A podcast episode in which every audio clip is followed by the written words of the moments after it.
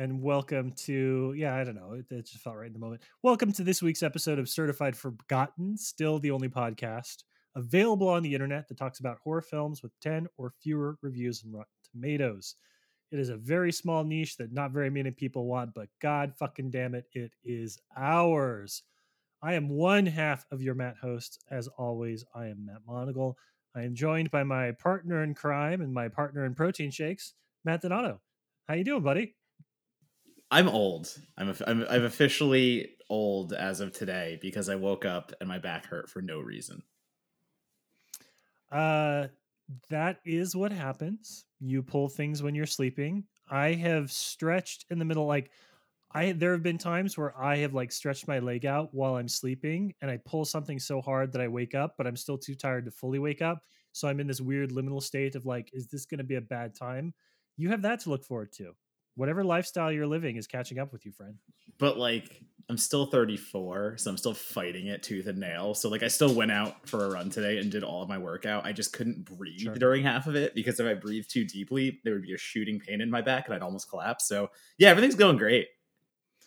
Well, I am glad that you're doing well, and I'm glad that you're at the top of your game physically, mentally, emotionally, because we have a really fun guest today, and I would hate for you to give them anything less than 100%.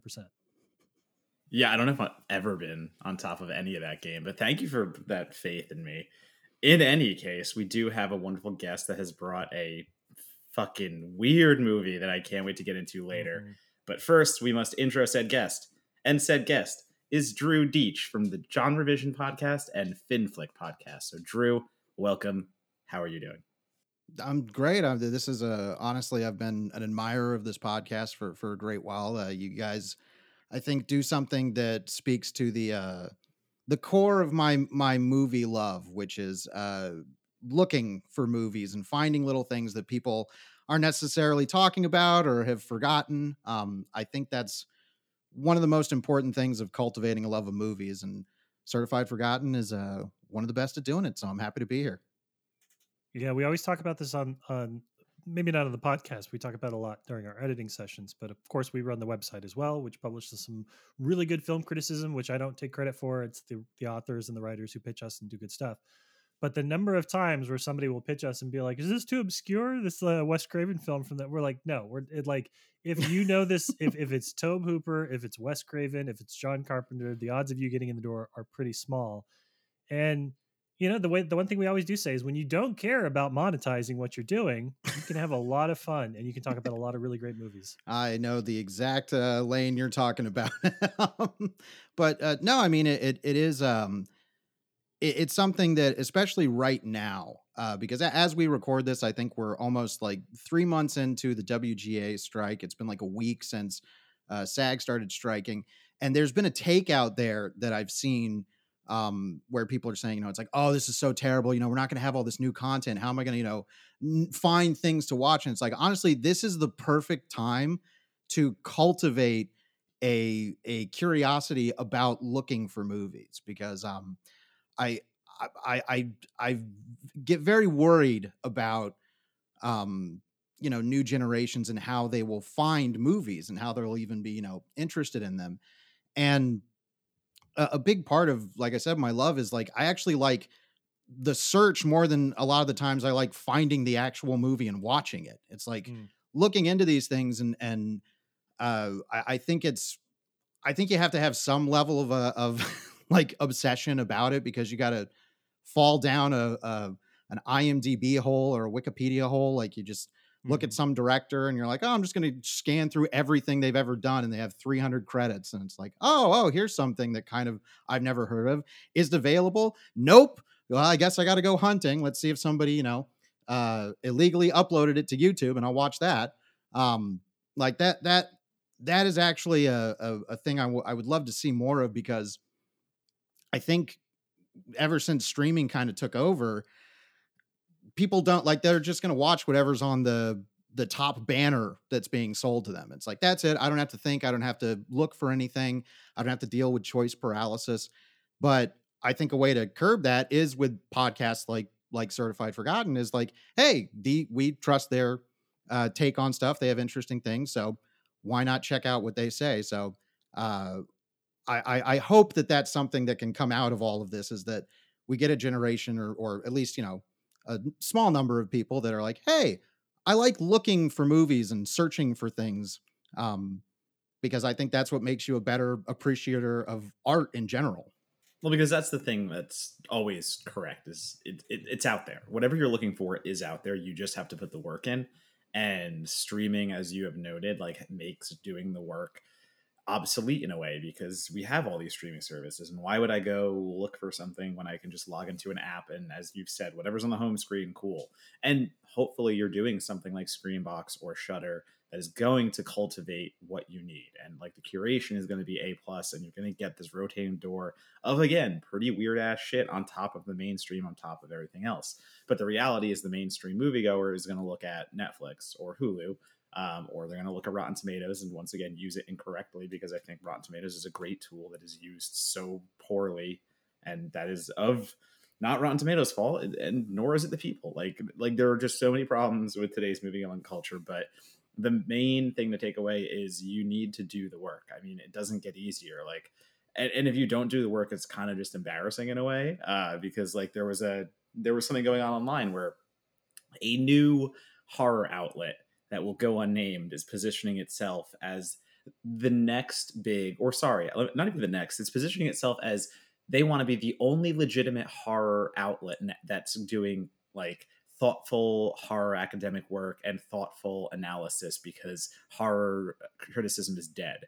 And like that's what they're platforming themselves on right now. And it's okay. like you just look stupid if you don't do the work. It like if there is so much brilliant horror criticism out there. There are so many movies you can find out there. Everything is out there. You just have to do the work. And like I'm sorry that work is hard and I'm sorry that, you know, maybe it doesn't sound super fun, but it's nothing worth doing is not without sacrifice or hard work. So like, yeah, these movies are out there. Pins, pins out there. Like Dude Bro Party Massacre mm. Three is out there. Everything is out there. You just have to go find it.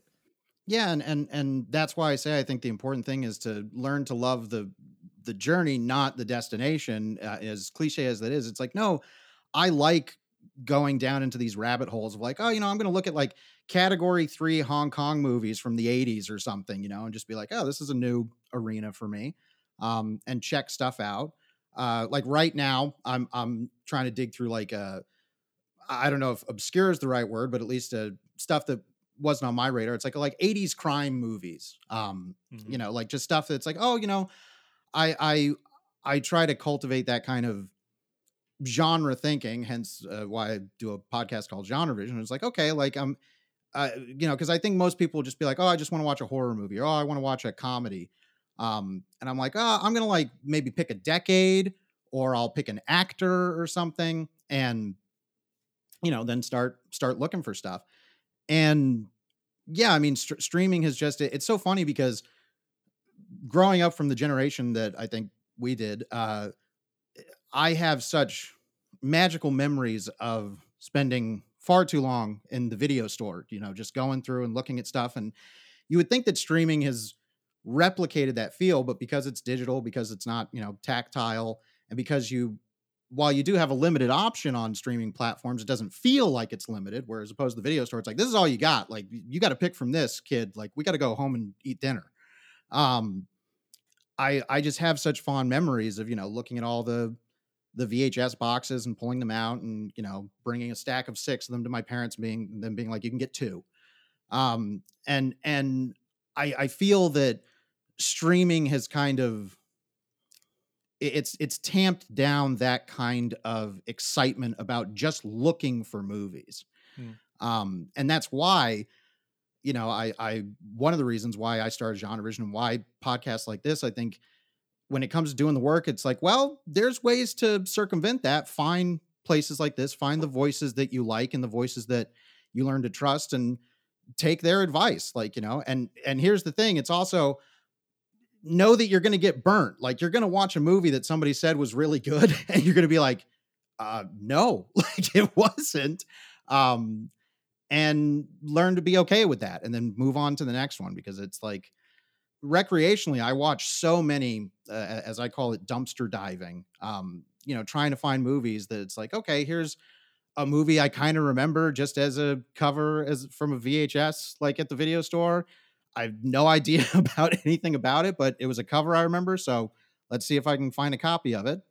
Um, and I, I just don't, I, I, you know, I don't know because I'm also, uh, you know, I'm a, I'm in my mid 30s. I don't know how younger generations you know, is it just? It's just like, okay, whatever the thing is that streaming is telling me I'm supposed to be watching is the thing that they watch.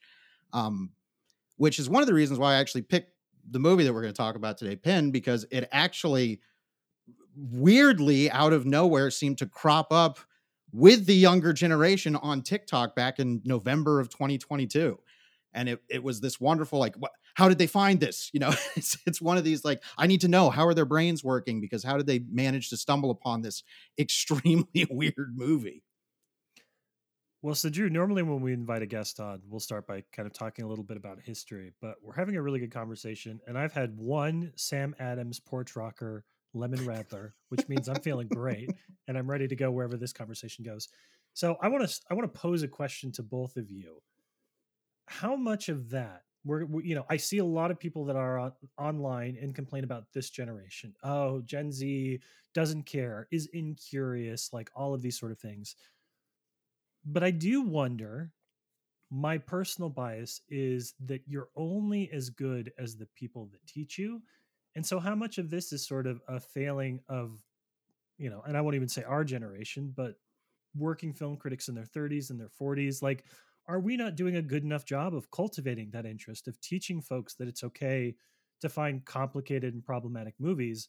Because i feel like that conversation often turns in both directions to judgment really quickly. You know are are the kids not all right or is the industry not really giving them a chance to succeed or to be curious in the way that the three of us grew up being curious? Both of you are like oh i have thoughts yeah, no, I, I, I mean, really quickly, I would say it's not so much a fault of the generation as it is the fault of the delivery system of recommendation. Um, I mean, I was that kid who worked at a video store and told people, it's like, well, you know, if you like this, maybe you like this movie, and you know, people actually, you know, listen to my recommendations, and it was the same with me. It was like I found friends that I trusted, and you know, they turned me on to movies and things like that. But you know, when when I was coming up such a big part of it was the the the web culture of movie coverage at the time where it was like you know you you, you had kind of niche sites that were built upon hey we're just to like talk about weird creature movies from the 70s or something. Um and that was that delivery system. But now the delivery system is like a, a, a like this thing with with Pin was like people found out about it because they started making TikToks about it. And it's like, well, then maybe it's not so much the the critical sphere or anything. It really is like, well, just how do you get and it's certainly not the generation that like you said, they're not at fault. Uh it's more so like just how do you get their attention and say like, "Hey, here's this thing that you probably don't know about and was made before like 1985 that you should check out cuz it's it's pretty much up your alley." Yeah, I, again, I'm blaming the industry. I'm not blaming uh, the generations or anything of that nature. Yeah. But I am absolutely going to blame the way that critics are now forced to write about movies and what movies they write about and what actually does well online. Because, like, whether we like it or not, we're slaves to the algorithm. I mean, we only tweet about, we only blue sky about what is trending so that we can get. Uh, uh, uh, it's not called a blue sky. I'm not saying we only it. tweet. No. We only tweet about. No. We only Skeet skeet, motherfucker. God damn it, skeet. Fine. only skeet about that. we, we only Thank tweet. You. Please continue. And skeet about what's trending because we want to be part of the conversation. We don't. It, it, this is not even like saying us, but I'm just saying the larger we. We don't get rewarded if we talk about the movie that no one has seen yet because no one's going to engage with you. It's the it's the long-standing conversation of like I keep seeing people tweet things in the vein of, oh well, like why don't we ever talk about you know the indie movies that get buried every year like why why isn't that conversation happening throughout the year? Let me tell you it is but no one's engaging with it because everyone else is talking about halloween and talking about friday the 13th and if i tweet about halloween friday the 13th that will always get me the most engagement on social media. But whenever i like write one of my reviews about hey here's this random little low budget horror movie i watched that's actually pretty pretty rad zero engagement, zero likes, zero anything. So like the idea is the fact that like the algorithm only rewards what is popular, it rewards what people know because that will get more attention than trying to introduce something new into the system. And the other side of that is like, if we really want to talk the inside baseball on this, I mean, writing about indie movies is becoming harder and harder by the day, just by the virtue, Yes. of, once again, by our industry. Like a movie like Insidious: The Red Door, I had to get denied by two uh, major outlets, not because someone else was writing about it, but because it just wasn't big enough for them to write about. They literally Mm. passed on a, on a review for Insidious: The Red Door, and finally like Paste like they were always going to, but like I went to Paste and I was like, yeah, like, do you want my review for this? And like, hell, hell yeah, like, why wouldn't we?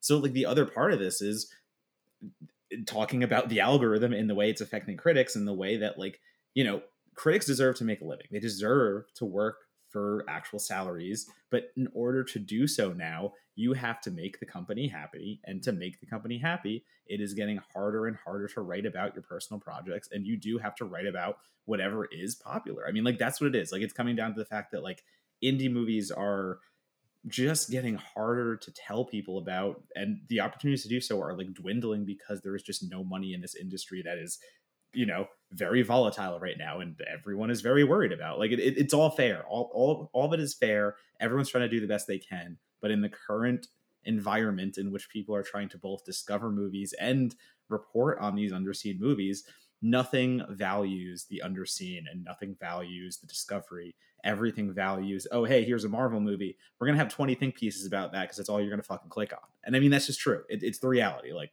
no one's at fault it's just it, Oh, sure. Which is nice because uh, I mean, obviously, I mean, covering indie indie movies has always been difficult, and and something that is always, you know, those are always the movies that we want to champion because it's like, no, these are the ones that are interesting voices that are doing something original. It's what you all complain about. There's no originality. Everything's remakes. Everything's franchises, but you're not seeing these other little movies. But I think I think that's why I pivoted more towards digging up movies because there, there was a movie I tweeted about uh, the other day that had come across my my radar uh, that was called White of the Eye from I think 1988 with um Cathy Moriarty. I was like, oh, I don't know what this is, and it's on Screambox. I'm gonna watch it, and uh, it was a trip. Like it was a total just like, whoa, what what is this? I why is no? It's just one of those like, why did nobody tell me about this?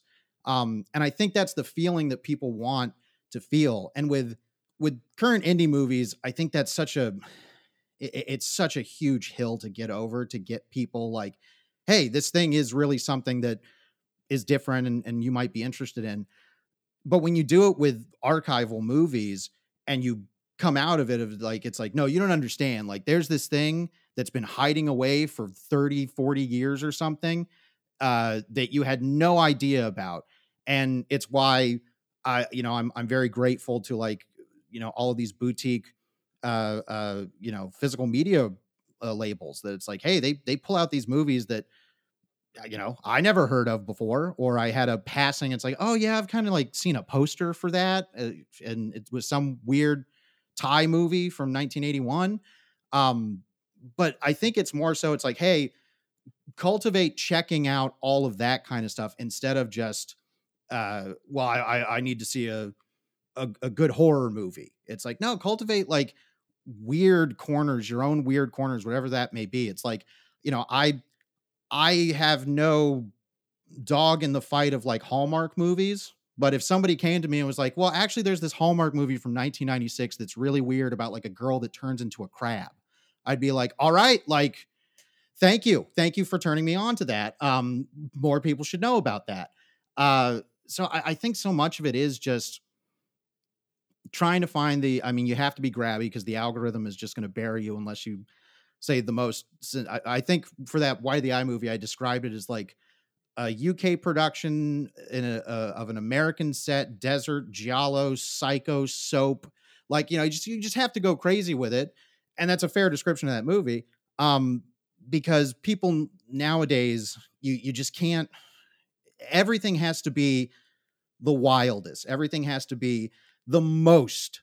It just has to be the most. So i i think in encouraging enthusiasm about finding movies you kind of have to take that hyperbolic stance. Um it's just part of the deal. But most of the time it, it's not false. It's like no i really feel passionately about this movie that I didn't know about until yesterday that just got dug up thanks to Vinegar Syndrome or Severin or whoever.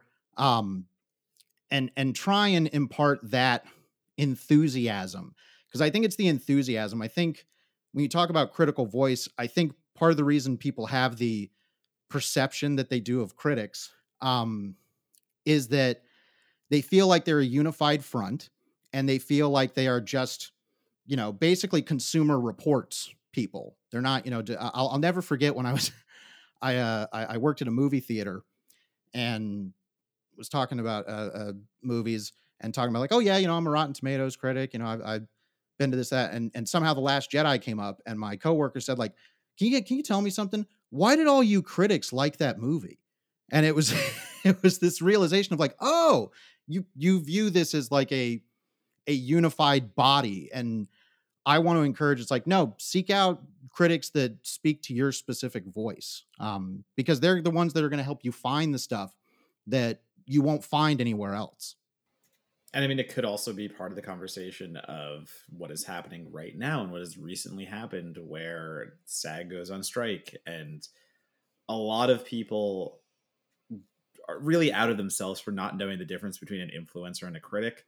Um, yeah, and, and the idea of like, yeah, a lot of the mainstream generation now and a lot of the younger generations are depending on influencers because they're fun to follow versus like you know critics of old let's say like who are never going to write in the style that younger generations are ever going to want to read like and again that's all fair like that is all fair and good but once again if you're relying on influencers then influencers are only covering what they're being paid and offered to cover and an indie movie isn't really going to do that you know like well, again influencers are are that's about delivery medium yep. you know influencers you know eh, to, to get somebody to actually read a wall of text you know on a movie is going to be a lot more difficult for i think a younger generation than making a, a, a tiktok video it's like I, I remember i went to some uh, event for the first uh, Meg trailer, and it was so bizarre because it was like there were like four critics and like twelve influencers, and it was like, oh man, this is a real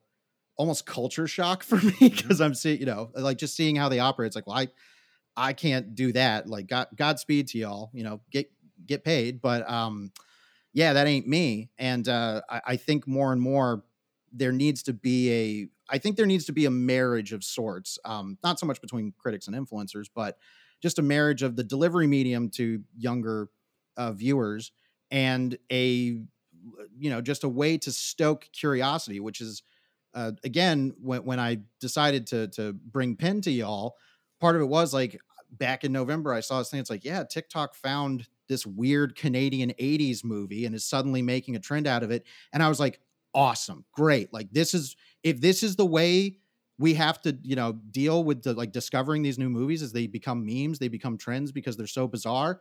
I'm all for it. However you get to the movie, I'm okay with as long as it is fueling your curiosity for this kind of stuff. Uh, I'm debating how much I want to go into the um, film critic versus influencer Pandora's box that we've opened up here. Yeah, do it. What do you, what do you want to know? That, what do you want to talk well, about? Well, that's a no. I think that's that's like a whole interesting conversation, and not in a negative way, right? Like, no. but like a lot around the notion of, you know, it is. I am too old to pivot to video, and I have no interest in video. You know, it's not a it's not a format that I enjoy writing for. I think there's the the um, misunderstanding that every film critic has like a screenplay in a shoebox somewhere. Like I don't, I don't, Same. I don't want to make a movie. I don't care about making movies. It's not a thing that I want to do. So when I think about you know YouTube, um, even really good like Every Frame a Painting, right? Like YouTube um, critics, people that are writing like long form video content or short form TikTok content.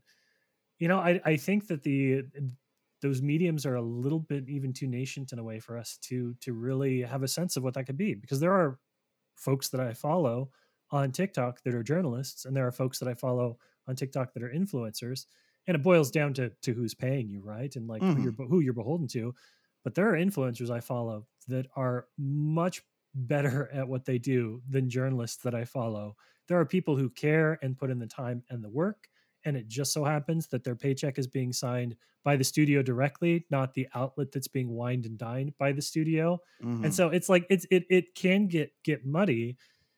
But I am I'm I'd like to see how a generation raised on short form video content finds their voice as film critics in this new medium. Because I think you're absolutely right, Drew. Like, there are going to be people that are basically doing like 30 second TikTok blasts of like really incredible film criticism. I think of a culture writer who also has a, a podcast that I follow, uh, Jamelle Bouie, who writes for the New York Times.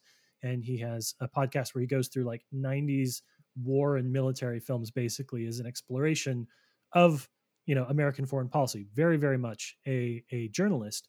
But when he gets on TikTok and he's like talking to the camera about stuff too, that line super blurred. So it's mm-hmm. just kind of it, it is a thing that I can talk myself in circles around a little bit because I think that those barriers are solid, but I think they're a little permeable in both directions. I think sometimes what we do as journalists is basically just like talking up shit that we love um, and having opportunities to get like free DVDs in the mail. I'm not saying it's not journalism. I'm just saying there's a lot of gray area there. And I do feel like when folks look at that and be like, the studio sent you to a set visit and then they gave you a copy of some deluxe package on Blu ray. How's that any different than getting $200? I'm like, it is, but I get that you don't think that. Yeah, but the the black rose that I got delivered for The Conjuring, The Devil Made Me Do It, is very different than getting two hundred dollars in my bank account. Um, so, but no, I, I, I think it's just so much about, you know, not, not like even removed from the critics influencers thing. It's so much more about how do young people discover content that isn't being directly marketed to them by a corporation. Yeah, like that, that, that's the big, cause of course they're, they're going to be aware of, the Barbies and Oppenheimers and Mission Impossibles. Like there's no escaping that because they're going to be marketed to on every social media platform. It's more so, it's like, well, that's why this time is so interesting and why I'm trying to push my agenda of like now is the time. Go out there and search for movies. Like cultivate the love of searching for it because i don't I, I don't know like how a young generation does that. Like is is it just through tiktok memes and you know things like that?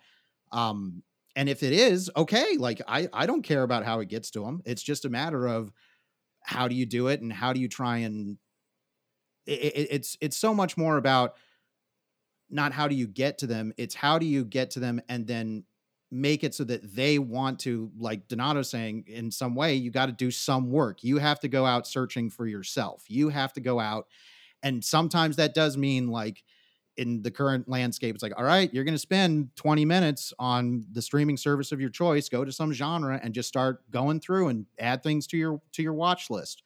Um, but if it's not that, then it is like, hey, just find different avenues of of how to find these kinds of weird movies. Because I mean, the it's not like the opportunities and the voices aren't out there. It, they are. They're everywhere. Like from yeah from the lowliest YouTube critic who's getting seven views on his review of some, you know, Blu-ray.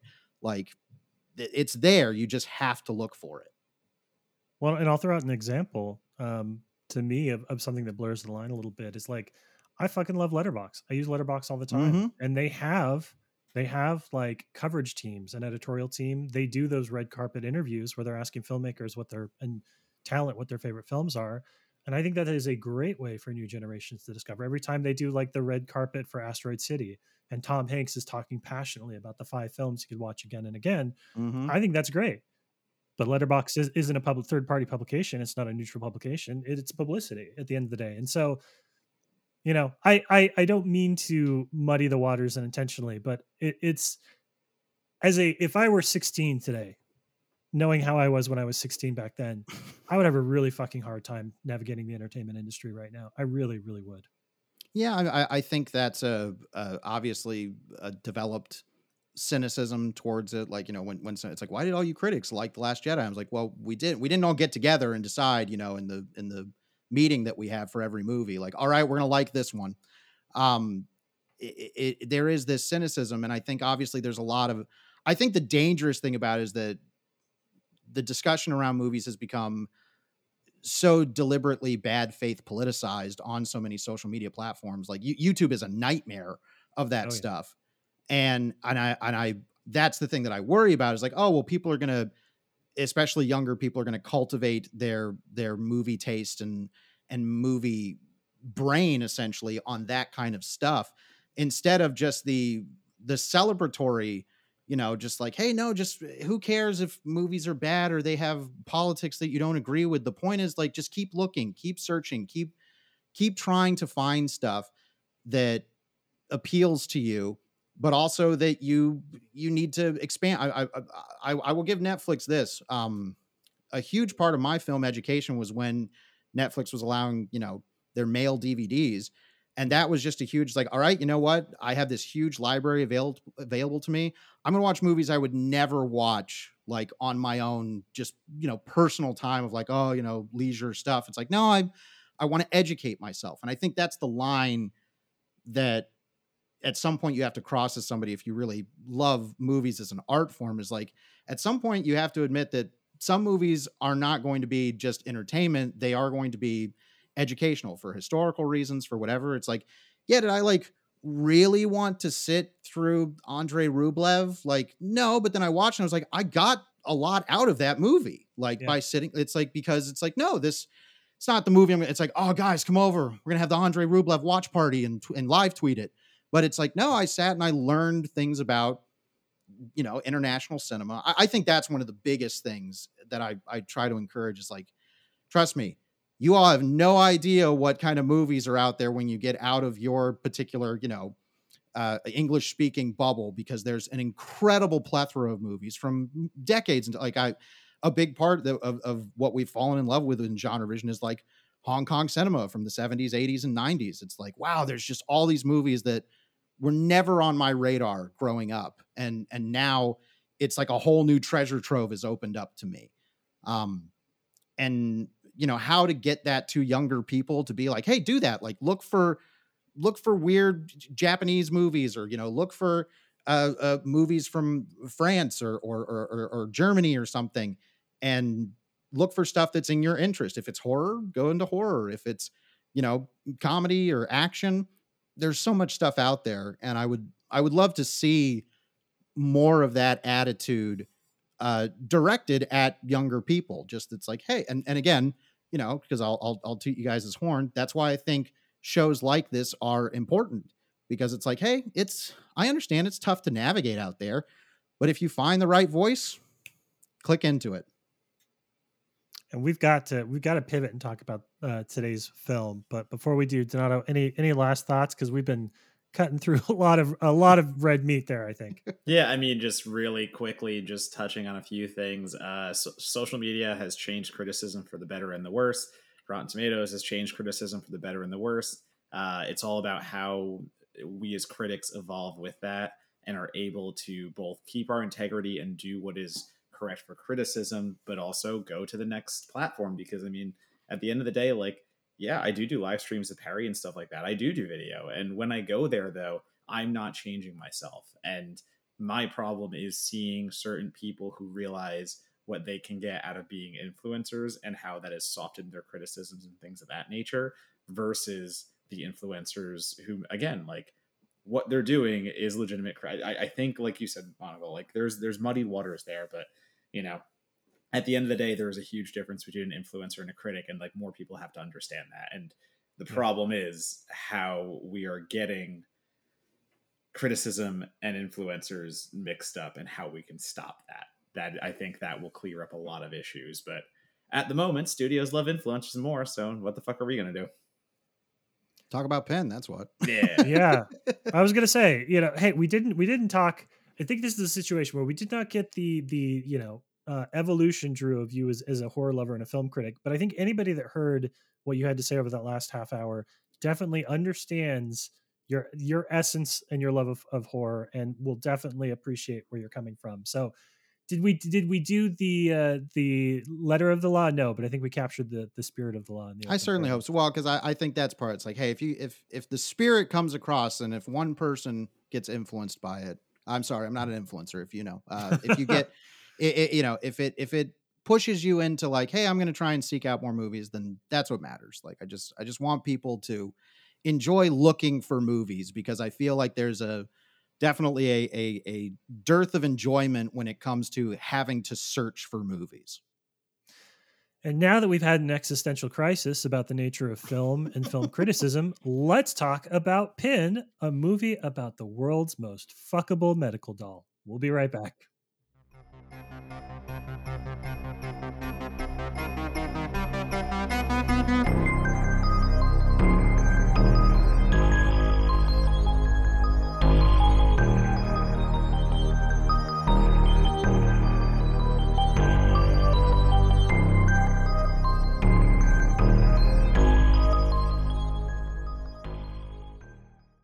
Welcome back, everyone. And now is the time on the episode where we're going to talk about Pin, which Drew has brought for us. A quick couple sentences on the movie.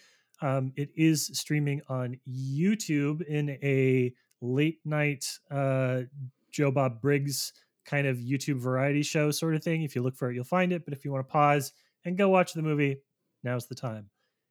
If you're just here for a brief description and our unhinged reactions to the movie, Directed by physician turned filmmaker Sandor Stern, Pin is the story of two children and their heartfelt friendship with uh, an anatomically correct doll. As children, Leon and Ursula are taught the birds and the bees from their physician father, played by Lost star Terry O'Quinn, of course, and Pin, the medical dummy he brings to life through ventriloquism. But as the children grow older, Leon obsesses over his relationship with Pin. Soon he is providing the voice for Pin and speaking in full conversations with the dummy.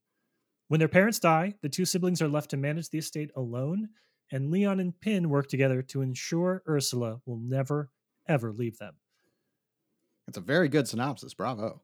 It's a, uh, I, it makes it sound a lot more logical than than I think it is in some places. But oh, we got some shit to talk about today. Drew, let's start with the uh, with the recommendation. You brought this film to us. You've talked about obviously you probably had a lot of options um, when you were going through things that qualified for our categories of movies. What made you land on Pin as the thing you want to talk about, other than the TikTok YouTube trend? Yeah, I mean that that was certainly kind of a something that's been stuck in my brain since it happened back in November. But uh, like Pin, I, I did an episode of Pin on on on my show Genre Vision, but it was a it was a versus episode with Bride of Chucky, and and I love Bride of Chucky, but it was also just like I I I wanted more time to talk about Pin. Um, and so I, I saw that as an op- this as an opportunity to do that, and also to revisit the movie because uh, for the first time I had read the novel that it was based on. Um, the the novels by Andrew uh, Neiderman, who's probably uh, uh he also wrote The Devil's Advocate, but he's probably best known for being the ghostwriter for VC Andrews. Also wrote her uh, autobiography, uh, The Woman in the Attic. Um, and so if you know that, it's like, yeah, uh, he tends to write some pretty icky stuff, is how I would describe it um, icky, uncomfortable, psychosexual, and uh, I, I had wanted to revisit this because I was able to uh, obtain a copy of the movie that also had a commentary from the uh, writer director Sandor Stern. Uh, so it was an opportunity to learn some more about this weird little movie that I, am I'm, I'm so shocked w- because I was like, oh, I'm going to look up Pin on Rotten Tomatoes. It won't work. Like you know, there'll be more than ten reviews, critic reviews. There are two critic reviews for this movie. I think there's like 2,500 plus audience reviews, and I'm wondering if that's because last November uh, TikTok got a hold of it. Also, um, hey, I'm sorry, Joe. I got to interrupt you real quick. Shout out to a friend of the podcast, Xena, for being one of the two. Uh, ah. I saw that. I was like, oh, of course, of course, Xena is one of the two folks on here. That's awesome. Wonderful. Um, but yeah, th- this was a an opportunity to revisit the movie for the first time since I had read the novel. Um, and to hear Sandor Stern, uh, since he was the screenwriter, which I, I, guess most people would probably know him as the screenwriter for the Amityville Horror. Uh, he also co-wrote and directed Amityville 4: The Evil Escapes, aka Amityville Lamp. Um, and this was a, an interesting project for him because he's mostly known as a as a TV movie director, and this was his one chance to make a, or at least his first chance to really make a theatrically distributed film and as such, it meant that he did not have to worry about network censors or standards and practices. And he had tucked away an adaptation of this because he he got a copy of the book back when it was still um uh, in Galley and and uh, wrote a script in like 1982, and the movie uh, shot in 87.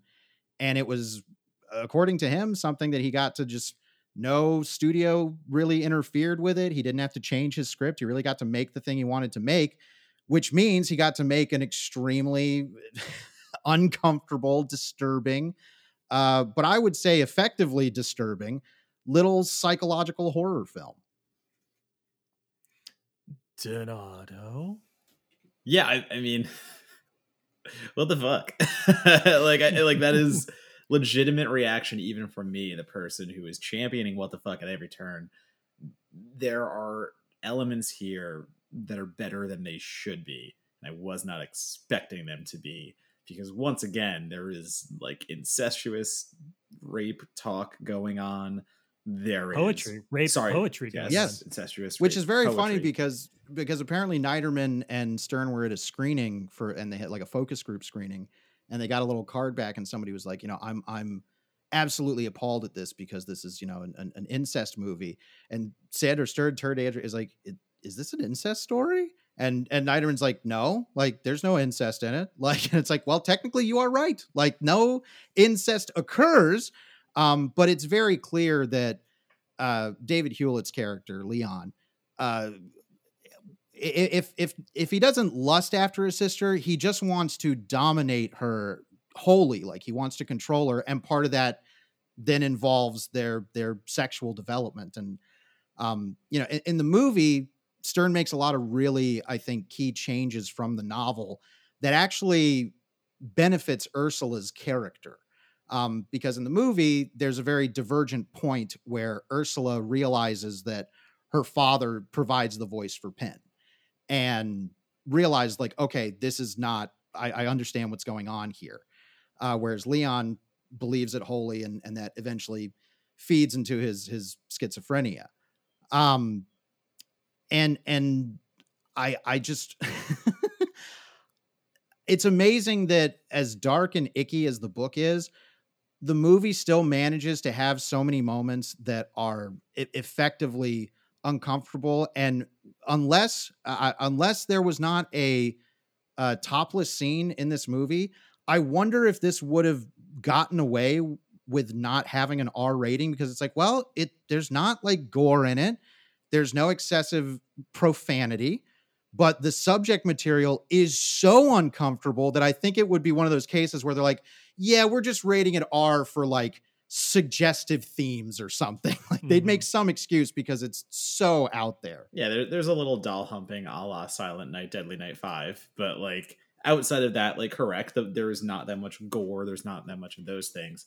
But so I just watched, I rewatched last night Mother May I, which is a brand new movie starring Kyle Gallner and Holland Roden. And what I like about that movie so much is this vagueness about whether it is whether it's about a woman who is cosplaying her partner's dead mother or if she's actually possessed by the dead mother. That mm. is the entirety of Mother May I, and it, it's very good. And I like it once again because of that vagueness and the way that movie teases you ever so slightly to make it look like there could be a ghost there and there could be a possession element but also it like clearly shows you like no this is just reality and there's some psychotherapy things happening here in the wrong way.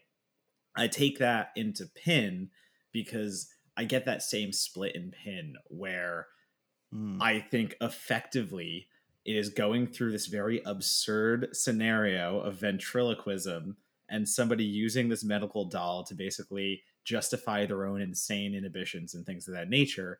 But at the same time, there are little elements here and there that do make you think like okay is there something more here? Is there the supernatural element or anything of that nature?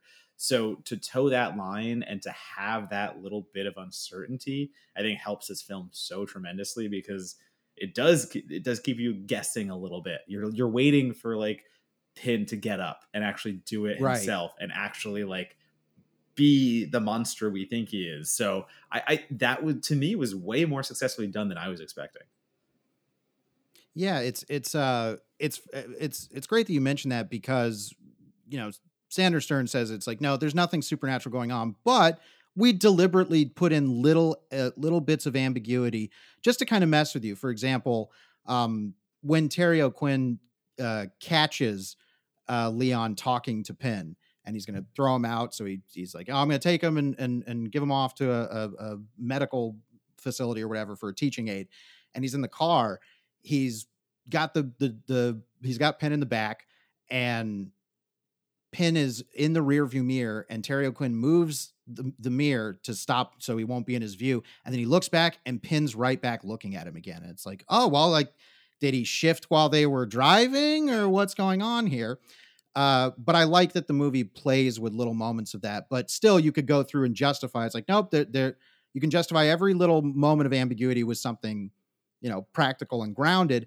But I like that ambiguity being there because it adds a level of, I think it adds a level of creepiness to it. Um, uh, I, think the the best, I would say the best performance in the movie, and I think it's a, a pretty well acted movie, uh, is actually the voice of Pin, played by Jonathan Banks, um, which is a total shocker when I found out about that. It's like Mike, Mike is is Pin, uh, and and it's a it's a great decision not to have the voice be Terry O'Quinn's or David Hewlett's. That adds another level of like, yeah.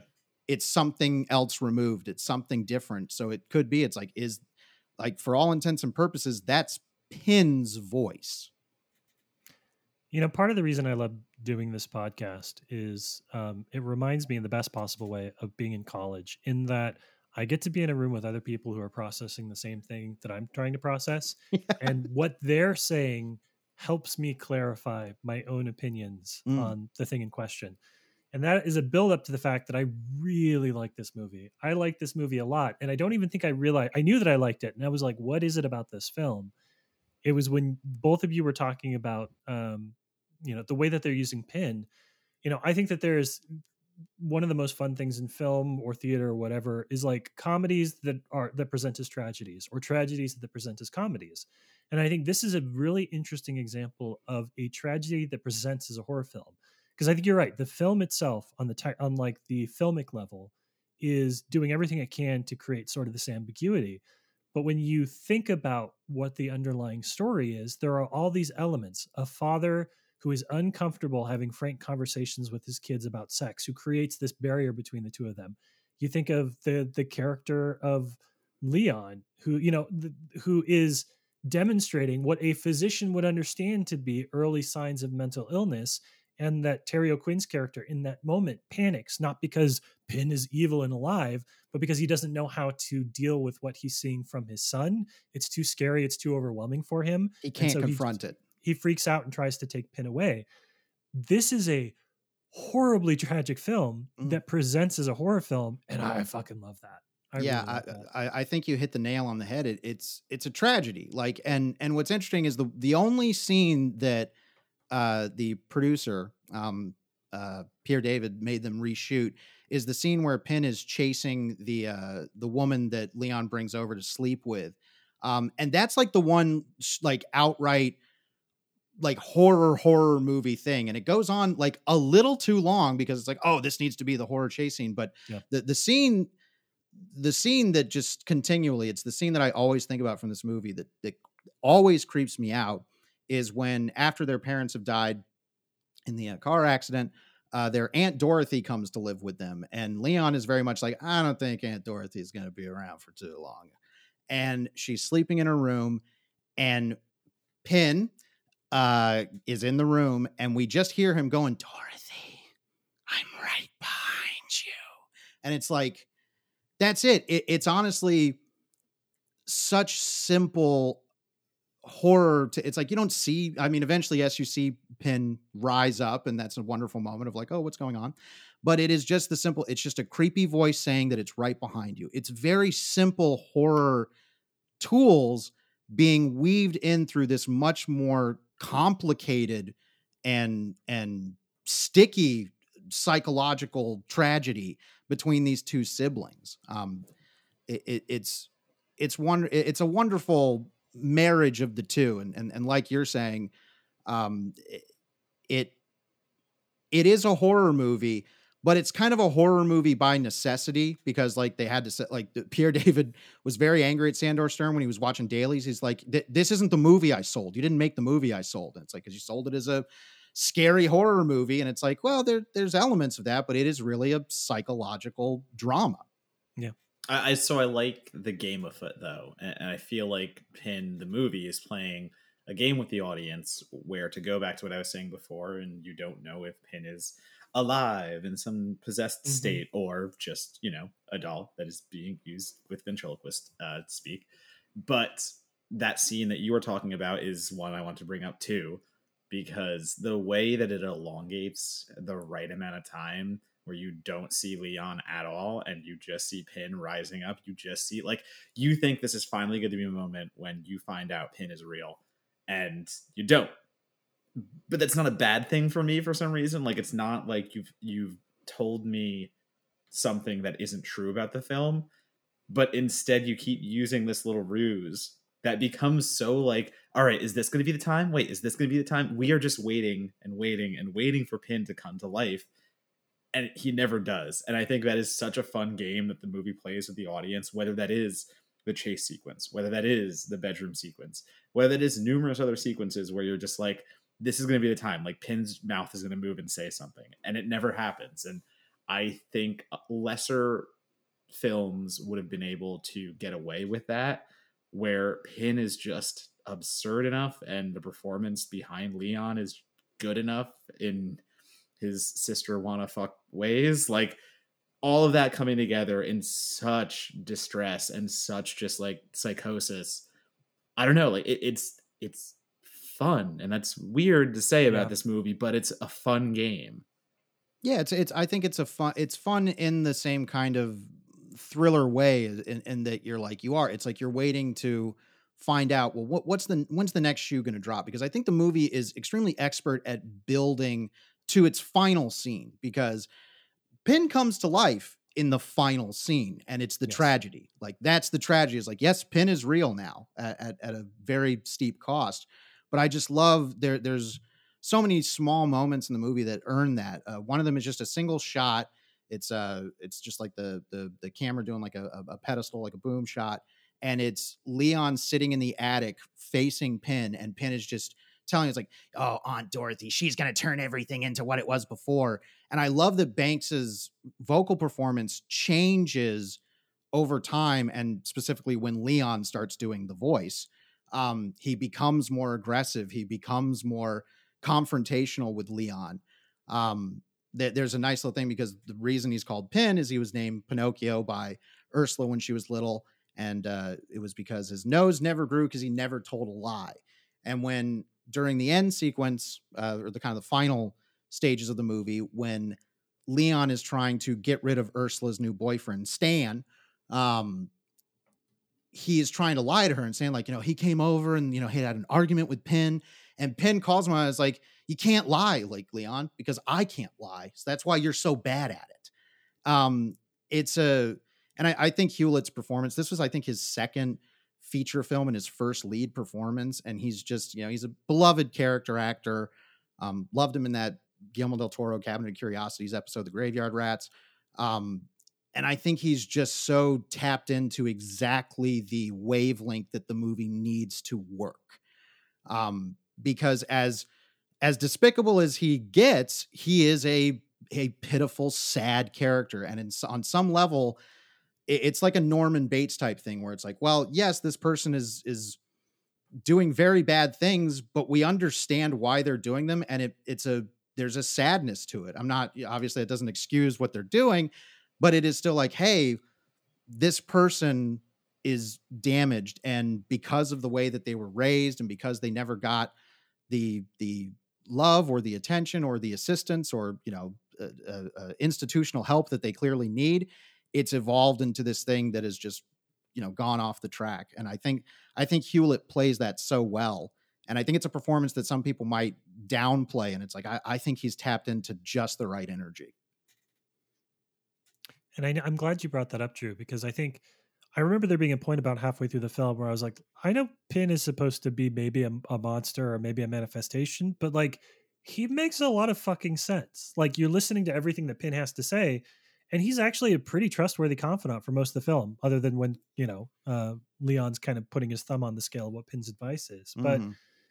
you know i think that that's that that speaks to another thing that i really fascinated me is that like a lot of these films you know are about ignorance, right? Like a character sees something that they don't understand, and then in the parlance of 1980s horror psychology, they immediately, you know, go crazy, start killing folks. It's pure Freudism at its, at its absolute worst in its most pop culture. And I think part of what I find interesting about this film too is that everybody has a level of pragmatism about things that most horror films aren't you know ursula has an abortion early in the film and oh that is a gosh. very matter of fact process um, for both her and for the father. I mean it's emotional and loaded and but like it is not it is not some grand horrible thing you know there is no your condemnations you're going to hell. I think that leon has a strong understanding of a lot of um, what's going on. I think there's a part of him that is self-aware that that something is is not right that he's not responding or connecting in the way that that other folks might but I think that's part of what I, I, I love about this movie is the um, the fact that these are these are characters who not should know better, but who understand on some level that things aren't right and can't help themselves, are compelled to do the things, whether it is continue to talk to Pin if you're Leon, whether it's continue to carve out space for this fantasy if, for Leon if you're Ursula. And again, that's just I, I fucking love a good tragedy. I love a good horror tragedy. And the the fact that these are not stupid characters, that these are not misguided or misled characters, they're characters who are broken and are turning to things that they shouldn't for salvation, under like eyes wide open, fully understanding in their own way what they're doing. Um, that's sad and it's great. yeah, great. I, I, I really like um because the, the I won't spoil anything from the book if any listeners or anybody wants to read because I do recommend the book. If you liked the movie, definitely check out the book. I, I can't say which one's better than the other, but the book is a lot uh, it's a lot darker and the relationship between leon and ursula um, i'll give one example that they changed in the in the movie uh, leon's first real understanding of sex is when he is sneaking into the doctor's office to talk to Pin and he sees a nurse go to town on Pin and uh, he does not react positively uh, in the book that is Ursula, and it is at the guidance of Leon. They are having a, a, a, a an awakening moment in their uh, youth to this, and it is much more. Their tragedy is tied in together because in the movie, Ursula grows and she eventually gets to this point of like, look, I you know, I I love him. He's my brother and he's my best friend and I'm just trying to keep him safe He's, you know, I don't believe he's hurting anybody until she finds out that he is. Um, but by the end of the movie, it's clear uh, I, they don't give a timestamp at the end, but uh, her boyfriend Stan Fraker, who uh, uh, Leon attempts to murder but survives. When she comes back, the caretaker that's there at the house says, like, oh, Mrs. Fraker, I didn't hear you come in. It's like, oh, okay. So she's gotten married. She has clearly left this house. Um, and she's coming back and the ending where she goes up to visit Pin, uh, which in in the opening, I mean, if if you see the opening, which is another thing that's invented for the movie, where a bunch it's that one one of my favorite stock scenes of a bunch of kids outside of the haunted house being like, "Come on, go in there," and uh, you you see that it's like, okay, that is Leon, who we who we will come to know as Leon, but that ending where she's talking to Pin and, and he says, like, have you heard from Leon? I miss him greatly. It's like, man, that the journey that you've been on as dark and weird and fucked up and and uncomfortable as it is, that final moment of realizing that there is no more Leon, you know, there is no Leon, only Pin, is totally effective. I think it's a it's a wonderful gut punch gut punch ending. Um, that still allows Ursula. It's like, you know what, Ursula, Ursula grew. Ursula was able to escape this. She's clearly living a, a functional life. Uh, and then there's Pin.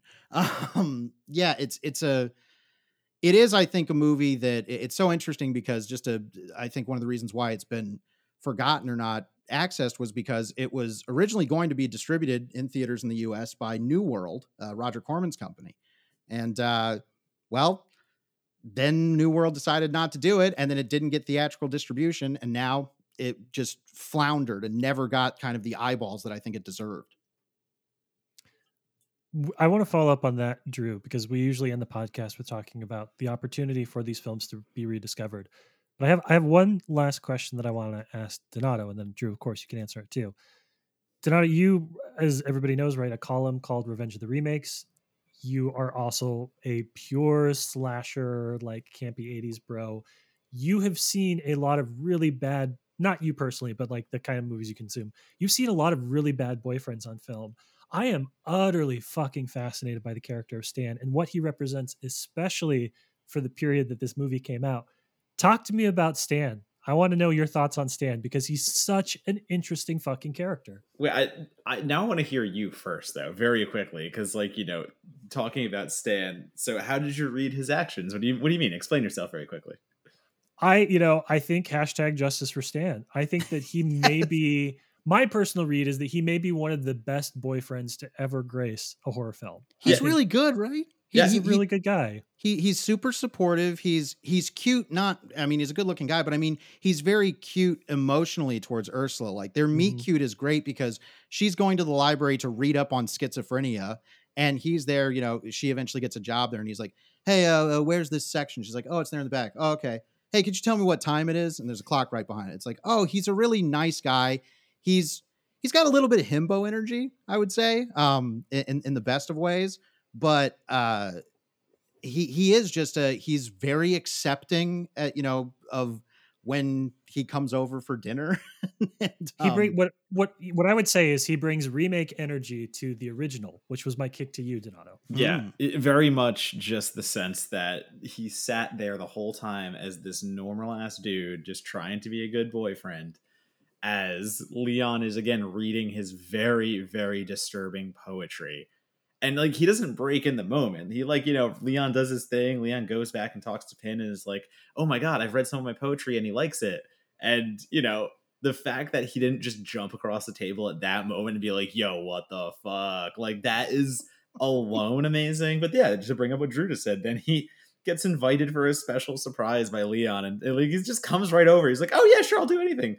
And it's like I, I love I love the initial interaction between Stan and Pin because if you watch Hewlett and Leon as a character, he's clearly waiting like, oh, Pin's gonna, he's not gonna take to this guy. But then Pin's really nice to him. He's like, oh, thank you so much for the chocolate, Stan. I love them. And it's like, oh, this adds more to that of like, well, it's not just uh, Leon voicing himself through Pin. Pin is another personality, and Pin is being very accepting of Stan at first. Yeah, just, um, justice for Stan. I agree with that. Well, I, I am glad that Stan, Stan does uh, uh, live in this, thankfully, and, and gets married. It would have been nice to see him in the end. Um, he has a very different fate in in the book, um, and some very different. Like he's like a Vietnam vet in the book, and he has like a wooden leg. Uh, some some weirder stuff. Amazing, um, Amazing. but uh, I mean, and the wooden leg comes into play uh, as far as a um, plot device. Chekhov's um, wooden leg, of course. Yes, um, but yeah, like Stan, Stan is a Stan's a good guy. Like it, he's not he's not sex crazed, you know, he's not some horn dog like that's after Ursula. He just is a really really nice guy who just happened to uh find himself in the midst of the most fucked up possible family. Good. I'm glad that we I, I wanted to talk a little bit about Stan before we ended because I just he's he's my favorite partner um male partner in, in horror history, I think, because of how he handles the most impossible situation. So I found I I was very very enamored with what they did with that character and then the, the, performance. It all came together for me. Well, that brings me to our last question, the one we always ask our guests, which is how does a movie like this become uncertified forgotten? How does it find its audience? Um, will it have an audience, or is it always going to be a curio that might pop up every couple of years on TikTok where somebody with a particularly big audience is looking for something that they can talk about that's going to catch people a little sideways. So, Drew, we'll start with you. Does this film have a future outside of folks like us? God, I hope so. I mean, uh, th- thankfully, I was so surprised to see that this did not have more critical reviews on Rotten Tomatoes because it's it's actually fairly well regarded as a cult classic, but because it did not get theatrical distribution in the US, that cut off such a big part of its potential pop culture impact. It, it went direct to video in the U.S. It had a very limited um, theatrical run in Canada. I want to say it like played like a weekend in like ten theaters or something. Um, and so it has thankfully been discovered. I think partially just based on the quality of it, but there's a lot of talented people that you know eventually went on to uh, you know uh, different levels of fame and notoriety. Um, I I think that hopefully I as last I looked there was supposedly supposed to be a German Blu-ray restoration of it coming out soon, but I don't know the uh the the truth of that or not. But this is a movie that is just begging for some boutique label to pick up to find a good print and clean it up um, because unfortunately like you just you know the the quality that the, the the movie is in right now is certainly watchable but it, you know it's not some incredible cinematic masterpiece in terms of the uh, the way it looks but it's such a solid movie. It's so solid in its construction when it comes to the actual cinema of it and i i hope and pray I, you know, I, I, it's all going to come down to rights issues, I'm sure, that somebody will pick this up because I think as soon as you restore this, you will find out that if Justin, because apparently this is fairly established as a cult classic in Canada, like the Canadian audience, like I, I saw responses on social media when Donato and was was tweeting about it, and people were just like, oh, "Yes, the Canadian classic." Um, and they were all Canadians, so that kind of yeah. so so it's like yes, I, I I do think that all it's going to take is that is that one label that gets the rights that cleans it up. Um, the dvd release that that did happen came from anchor bay in the 2000s and the, you know they got a nice commentary track. Um, you know i think it's just treating the movie with the love it deserves and i can guarantee you like when the the disc announcement comes out it's like oh here's pin on blu-ray or 4k you'll all of a sudden see these people popping up you know like prairie dogs just all of a sudden like pin pin pin pin and you'll find out that i think this movie has more of an imprint than its Rotten Tomatoes uh, number of critics reviews would lead you to believe. Yeah. what do you think? You agree? Yeah, the boutique thing is where it's at because if it's already had its TikTok discovery, I mean, the fact that it even made it to TikTok somehow, I think is a little bit of a minor miracle. You think of what TikTok did for movies like Skinamarink and things of that mm-hmm. nature. So, like, TikTok can be a force of good. And if it has already discovered Pin, I feel like that rediscovery period is very much over. Uh, but at the same time, I think it is begging for that boutique release because if there is no remaster, there is no you know proper version out there to actually own and like that collectors would love because that's all it takes you get the collectors buying it they start showing their friends they show their like it's just the domino effect after that so until then, uh, you know, the fact that we had to watch this on again some like Svengoolie knockoffs YouTube channel uh, just to just to see it, it's a little harder. Like you know, it's a little harder. So I, it needs to actually have channels that are more than YouTube. I skipped the middle segment of this Svengoolie thing. Did I miss anything? No. you didn't. No, because I skipped okay, it too. But I don't know. That, that guy was weird. That guy had like no charisma, but the production design was amazing through the fucking roof, right? I want to do a whole episode on whatever that was. It's okay. I got I got to look this up after this because unfortunately I, I definitely have a, a, a version from that that Anchor Bay DVD, and um, yeah, I'm sorry you all had to suffer. Um, basement bargain bin Svengoolie, who apparently had very good production design. So I, I did not that. know that there was still yeah I didn't realize there were still people out there trying to be like Svengoolie or Joe Bob Briggs or whoever. Like I thought that there was like it was a legacy type thing. You were grandfathered into being a late night TV host at this point. Well, I, I would say coming back around to our initial discussion, that's another way to find movies is like ha- have these people, if they want to do it, you know, more power to them. And if it means that they can help people find movies like Pin, bravo, the system's working. You know, the only thing that I'll add to that is I don't have any extra thoughts on how it's discovered. I just hope that when folks discover it, that they understand what it is they're watching because uh, there's a lot of stuff here that makes for really good 10 second clips right? Like there is a kid watching a nurse fuck an anatomically correct medical doll right? That is that is camp in excess to the highest degree. But as we've discussed kind of ad nauseum here the beating heart of this film is so sad and it's it's about such a dysfunctional family and it does not it is not cheap. It's not a it's not a film that does any like there are no cheap moments between characters in this movie. No. Everything that it does is earned. And so I hope that it doesn't become one of those like cult classics that goes the MST3K route and everybody's like, "Oh, look at this ridiculous movie." Because I oh, think oh. that this is has more heart than 90% of the horror that I've seen even from the last 10 years or so. I'm I'm really enamored with it. Well, I'm I'm very glad that I was able to to to be the person that brought that to you. But I mean, I I, I get it. It's like that first that first hard cut when uh, Leon reveals that he has put skin and hair on on Pin, it's like okay, I totally see people taking that at a at a at a camp value. Um, Yeah. because it is bizarre and shocking and weird and and funny. Like it is partially funny, but it's you know that tragic comedy kind of funny. Um, but I think that they're like you're saying, there will always be people that they just can't get over their own irony uh, of movies.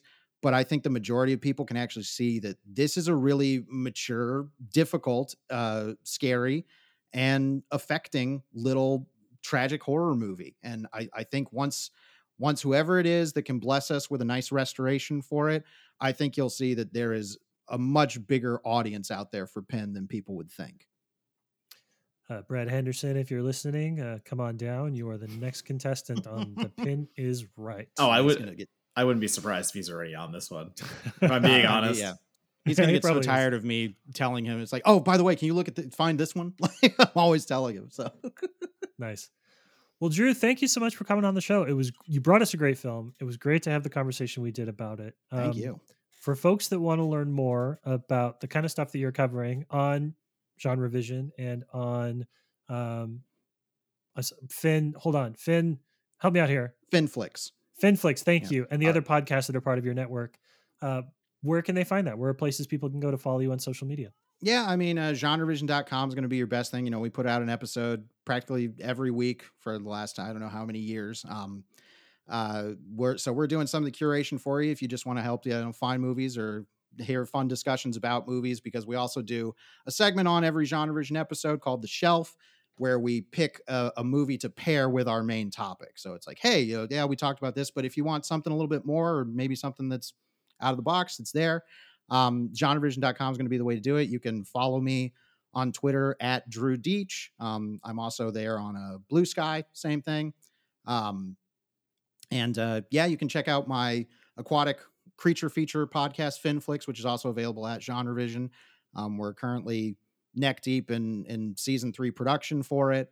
Um, I, it's you know something very very very proud of those episodes. So if that's the kind of stuff you like, aquatic creature features, check that out.